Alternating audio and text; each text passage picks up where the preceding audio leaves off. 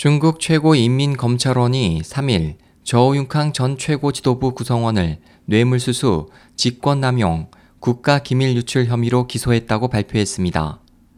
최고인민검찰원은 수사를 마치고 이날 텐진시 검찰당국이 텐진시 제1중급법원에 기소했습니다.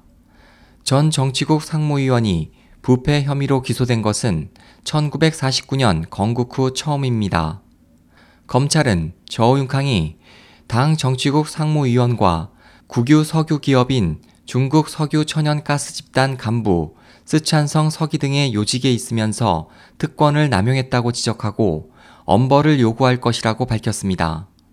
기소장에는 직무상 특권으로 타인에게 이익을 공여, 거액 뇌물 수취, 직권을 남용해 당의 이익에 중대한 손실 초래, 국가 비밀을 고의로 유출했으며 그 경위는 매우 심각하다고 기재되어 있습니다.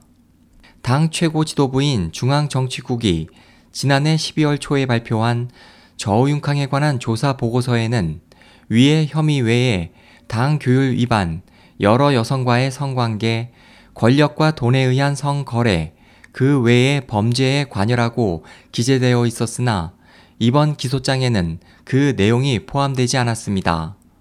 한편 저우융캉은 수도 베이징에서 120km 떨어진 텐진에서 기소되었기 때문에 텐진에 구금될 가능성이 높은 것으로 보입니다.